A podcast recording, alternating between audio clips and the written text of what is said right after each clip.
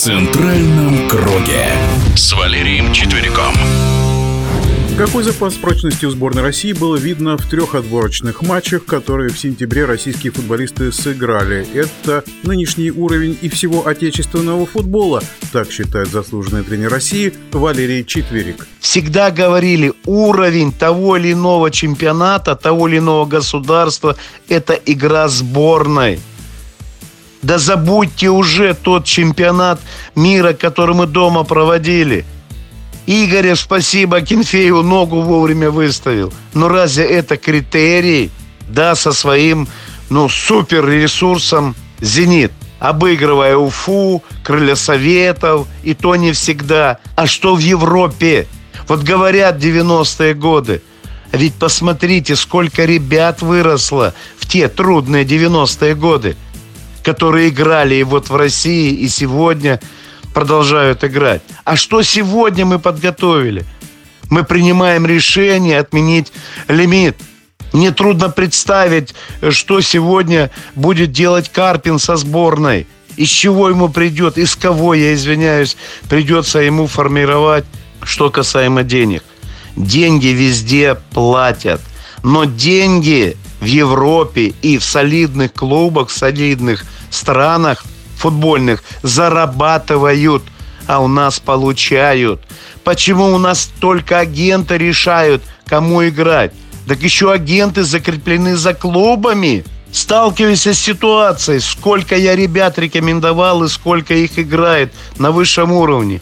Сегодня не могу никому представить футболиста. Молодого возьмите. Я не агент, я не какой-то там футбольный олигарх, я ничего не заработал благодарю футболу, что имя себе заработал и держусь за это имя. Чтобы не позориться в той ситуации, в которой сегодня футбол находится. Но я не могу никому рекомендовать футболиста. Просто посмотрите. Нет.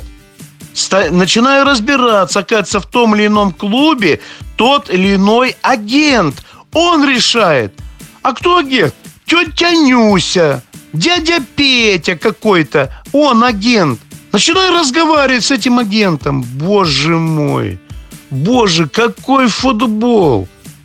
Да это просто дилетантство.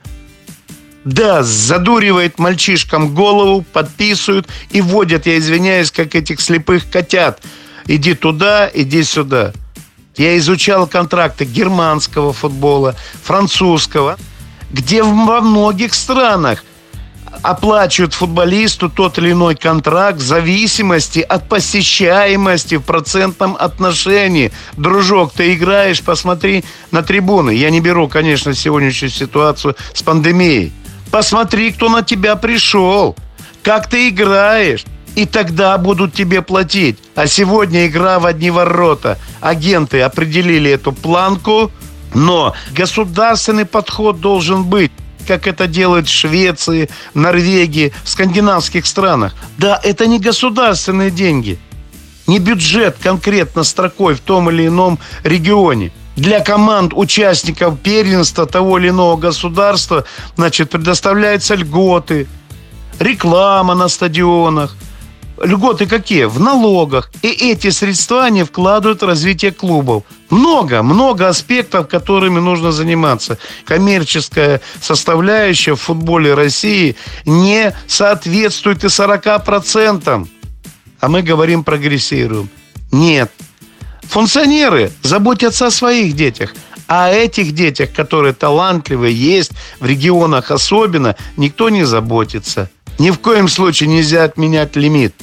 Но нужно подбирать. Отбирать нужно профессиональных тренеров, те, которые любят эту профессию, которую душу вкладывают, особенно в детский футбол. Удачи всем. В нашем эфире был заслуженный тренер России Валерий Четверик.